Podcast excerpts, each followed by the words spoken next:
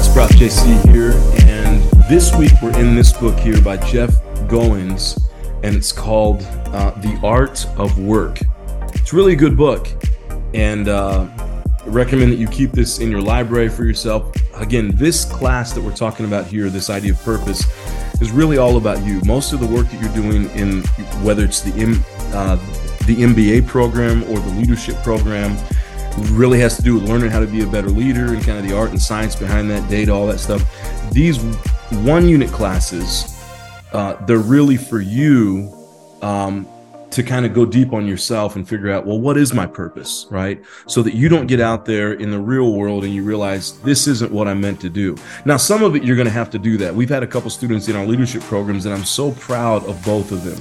Both of them came into the leadership programs with kind of an idea about what they wanted to do tried out those things that they wanted to do, and they were actual jobs that they were doing. You know, they weren't fake.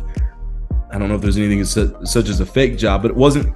Uh, they didn't have jobs, you know, the kind of jobs that you think of that people kind of get to to get to something else. That's uh, they had full on careers, and through our our programs at Point Loma, I think they would say this. Uh, they were able to figure out that this is not what I'm supposed to do. One was a teacher in a bona fide school district here in San Diego. I mean, I'm talking that's good pay, good salary, and she decided so much that this was not what she was supposed to do. she ended to get she ended up uh, getting married this summer, and um, and so because she has a spouse that works and is able to bring in income, she pulled back from her job, and now she's in a search for what's next. I think that's an amazing thing. And I applaud her for doing that as opposed to staying in something that's going to consistently uh, bring frustration in into her life. Now I know not not everybody, and she would say this, not everybody has the ability to do that, to back out and have a spouse that can, you know, that kind of uh, supports them through that time. But I'm excited for those people who do it. What they're doing, what these, and then the other student has kind of a similar story, but what they're doing is they're is they're figuring out what is it that I'm meant to do on this planet. Now, both of these these ladies are in their 20s, and so that's a good time to do it. It's a little tougher when you get to be about my age when you're in your 40s. Although I did, and we're not here to talk about me, but I did make a huge transition uh, in my in my early 40s uh, just a few years ago. I was on a ministry track, thought I was going to go be a pastor or something like that, and I just realized that I don't you know i didn't want this world. I want i wanted to be out in the marketplace. I wanted to be teaching at a, a university. I wanted to be training and consulting uh, for businesses out there. And so i had a, a tough decision to make but i'll tell you it took about 18 months of severe pain and fear and anxiety and not knowing where the next paycheck was coming from. It was one of the it was one of the hardest times of my life. I look back now and I say it was one of the best times of my life and it got me to where I am today. I'm I'm I consider myself a, a lucky one. I get to do exactly what I want to do in life. Um, but there was a lot of pain, a lot of fear, a lot of anxiety, and uh, I'd say some failure, a lot of rejection in those 18 months.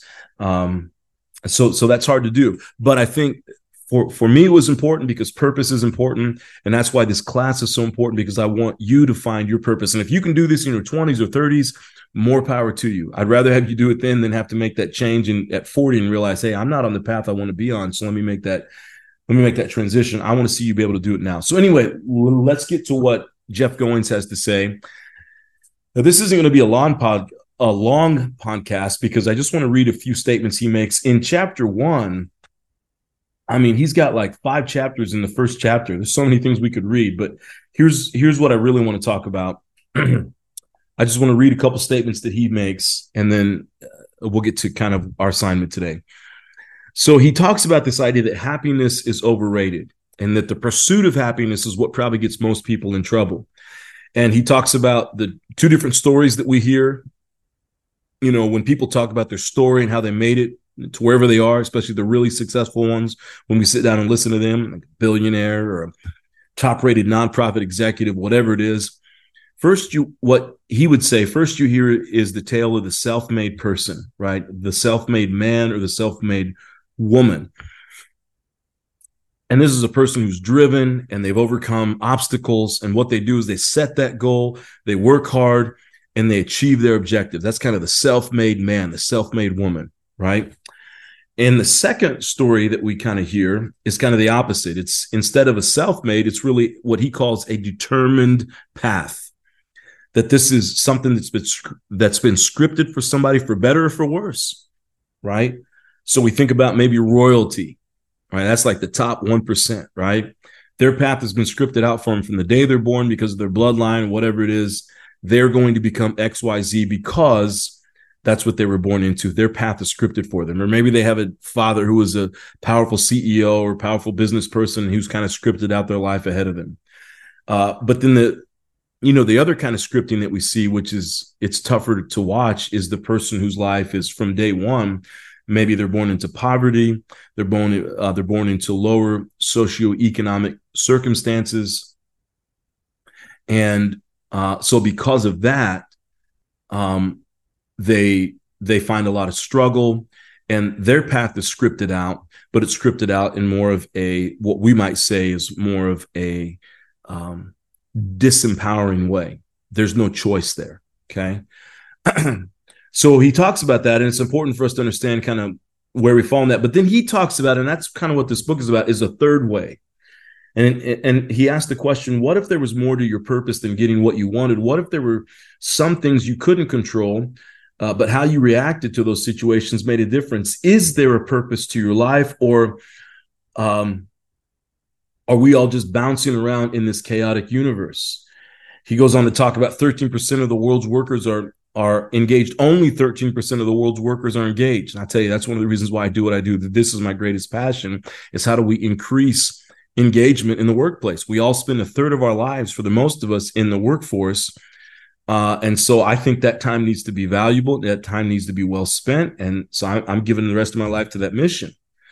Um, he talks about the other 87% feel disconnected from work and more frustrated than fulfilled. So, really, 100% of the people uh, are not uh, what said that only 13% are engaged. So, 87% of the people, right, are disconnected from the work, are disengaged from their work.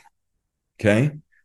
And so, out of um, 10 people, if you have a team, a team of 10, only 1.3, so that's really one of those people on your team is really engaged. The rest of the nine, if you can imagine, are disconnected. They feel frustrated and they're not fulfilled. I mean, imagine that. Imagine working on a team. We're in a business and leadership program here. Imagine leading a team where nine out of 10 people on your team aren't connected. That's going to decrease profitability, decrease impact, d- decrease effectiveness, decrease engagement. And all of that goes to the bottom line, whether you're in a for profit or nonprofit. Okay. And then he says this right here when you're stuck f- fulfilling an obligation instead of chasing a dream, you aren't your best self. So he so here's what he says. He says um, humans human beings are not hard, hardwired uh, for seeking pleasure and avoiding pain, but that's typically what human beings do. We spend our whole life trying to avoid pain uh, and seeking pleasure. And what he's saying is that we're not really hardwired for that if anything, it's probably the opposite. Is if you look at the history of human beings and how we've been and how we've evolved over time, human beings have really been, it's about purpose. And it may, and the purpose may just be trying to find the next meal, whatever it is, but human beings are wired to be out there searching for that next thing and working and tilling the land and tilling the ground, right?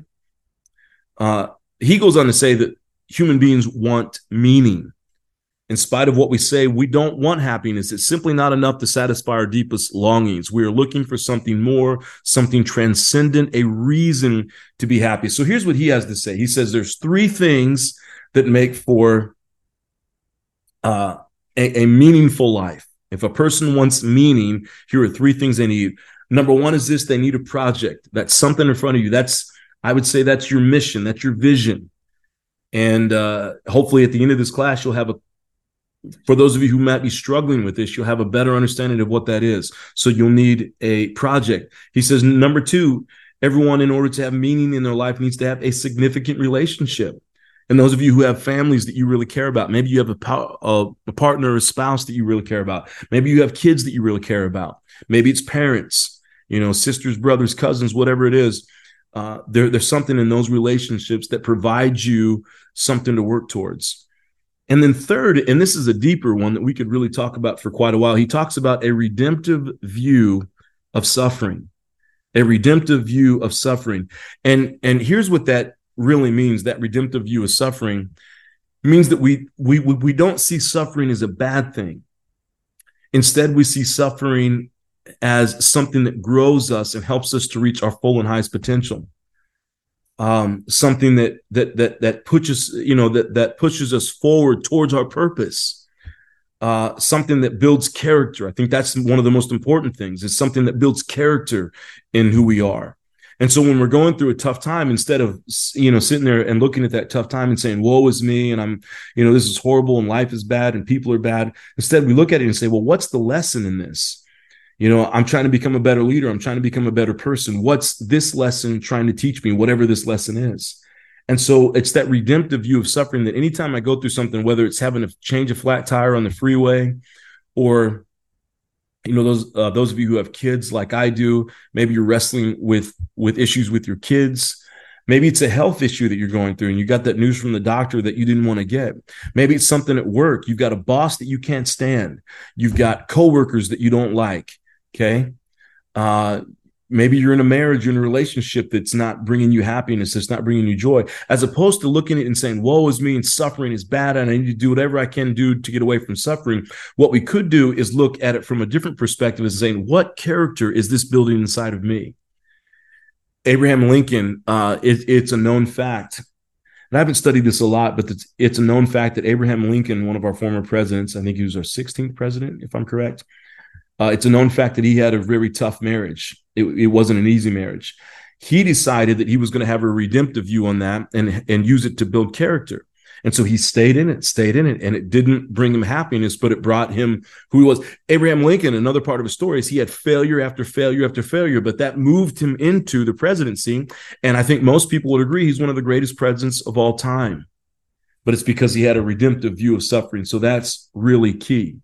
He goes on here on page 11. He says, Stop trying to be happy. Okay.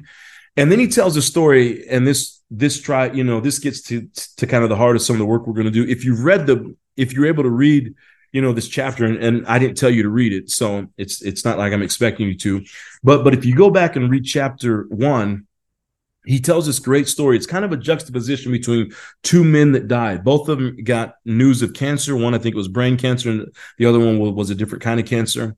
And both of them approached it in a different way. One decided he was going to lean into it and say that this is my journey. This is what it is. I'm, I'm going to make the best of it. He wrote letters to his family. Um, he wrote, especially to his kids. He did everything he could to prepare them. He spent time comforting the people around him, you know, saying, Hey, you're going to be okay. I'm going to be okay. This is part of the journey. And uh, he ended up passing away nine months after he got the diagnosis and his first surgery. So he was gone within a year of that diagnosis. The other person died within uh, three or four months, I think is what the book talks about. But the other person, when they got the news, decided I'm going to ignore it. It's not happening. It's not as bad as what they say it is. And so I'm going to act like that this isn't the case. I'm not going to write letters to my children. I'm not going to prepare them. And he went out with a bang, and there was a lot of resentment held behind because he didn't approach it in the way that he should have. And so I think the purpose that Jeff, the author of this book, is is is trying to bring us around as we're looking at this art, uh, as as we're looking at this idea of purpose, is is to understand the most important things in life. So here's what I want us to do. Okay, as as we wrap up our podcast, here's kind of the assignment that I want you to do. First, just write down the three things we talked about that in the podcast. What are the three things that give life meaning? And then I want you to name what those are for you. Okay. So list out what those three are and then say, um, so here's the answer to the first one, and here's what that looks like in my life right now. Here's the answer to the second one, and here's what that looks like in my life right now. Here's the answer to the third one, right? And here's what that looks like in my life right right now, or here's how I view this in my life, or how I have viewed this in my life, or how I will view this in my life. Okay. So that's the first question I want you to answer. Name off the three things that give meaning in life, according to Viktor Frankl, I think was the one who talked about this, but I just talked about this in the podcast. The, the second thing is this we talked about he wrote a statement here that said stop trying to be happy that's what that's what gets a lot of people in trouble is they're, they're trying to pursue happiness okay and i want you to uh, just briefly in just a few sentences talk about your own life and what is one way that you can stop trying to be happy Okay. And here's what I mean by that. You know, if there's something in your life that you're pursuing that you think that once you get this thing, you're going to be fulfilled. What could it look like if you stop going after it? And that doesn't mean that maybe you're going out, you stop it, you stop going after it. Because for some of you, your business and you're thinking, if I could just build this business and raise this money and, and get this business up off the ground and get X amount of clients and get X amount of revenue and get my company to X amount of dollars in market valuation, then I'll be happy. Okay. Now, I'm not saying you got to move away from that, but maybe you look at that and you say, okay, I'm going to stop doing that to make myself happy. And as we're going to talk about later in this course, I'm going to start doing this because I want to serve the work. Okay. I, am going to do this because it's what I want to do. It's, it's because it brings me joy, not because I'm seeking happiness from it. So I just want you to think about that. What's one thing that you can do to stop trying to pursue happiness, to stop trying to be happy? And then the third part of our assignment today, and this may take a little bit more. I, you know, uh, this will probably take about a paragraph. I want you to write a letter, and I want you to think about a person in your life uh, that means the world to you. Again, it could be a partner, spouse, it could be parent, could be a kid, a cousin, it could be a uh, whoever it is, friend, and, and I want you to imagine that you just got the diagnosis you didn't want to get, and you found out, hey, there's six to nine months, and and you're gonna, you know, you're not gonna be around anymore. What is that that letter that you would write to that person, whoever that person is? What would you say? And just pick one person. Don't pick several. Pick one person. Don't write it to like here's my to my entire family. Write it to one person. And I want you to think about what is it that you would say in that letter to that person the reason why we're doing all of this is hopefully, especially with the letter, it, it, it causes you to pause in the busyness of life, in the business of your homework, and all the great things that you're doing in life right now. It causes you to pause and just say, okay, what is the meaning of my life right now? What's most important? And if you have six to nine months to live and you're writing a letter to somebody, what is it you're going to say in that letter to that person? You can write whatever you want. But I think it's just a great exercise for us to stop and just think about what is most important. Hey, thanks so much for listening to this to this episode. I'll see you next week, and I appreciate the work that you're doing in this class. Um, have a great week. Reach out if you need me anytime. Take care, and I'll see you soon.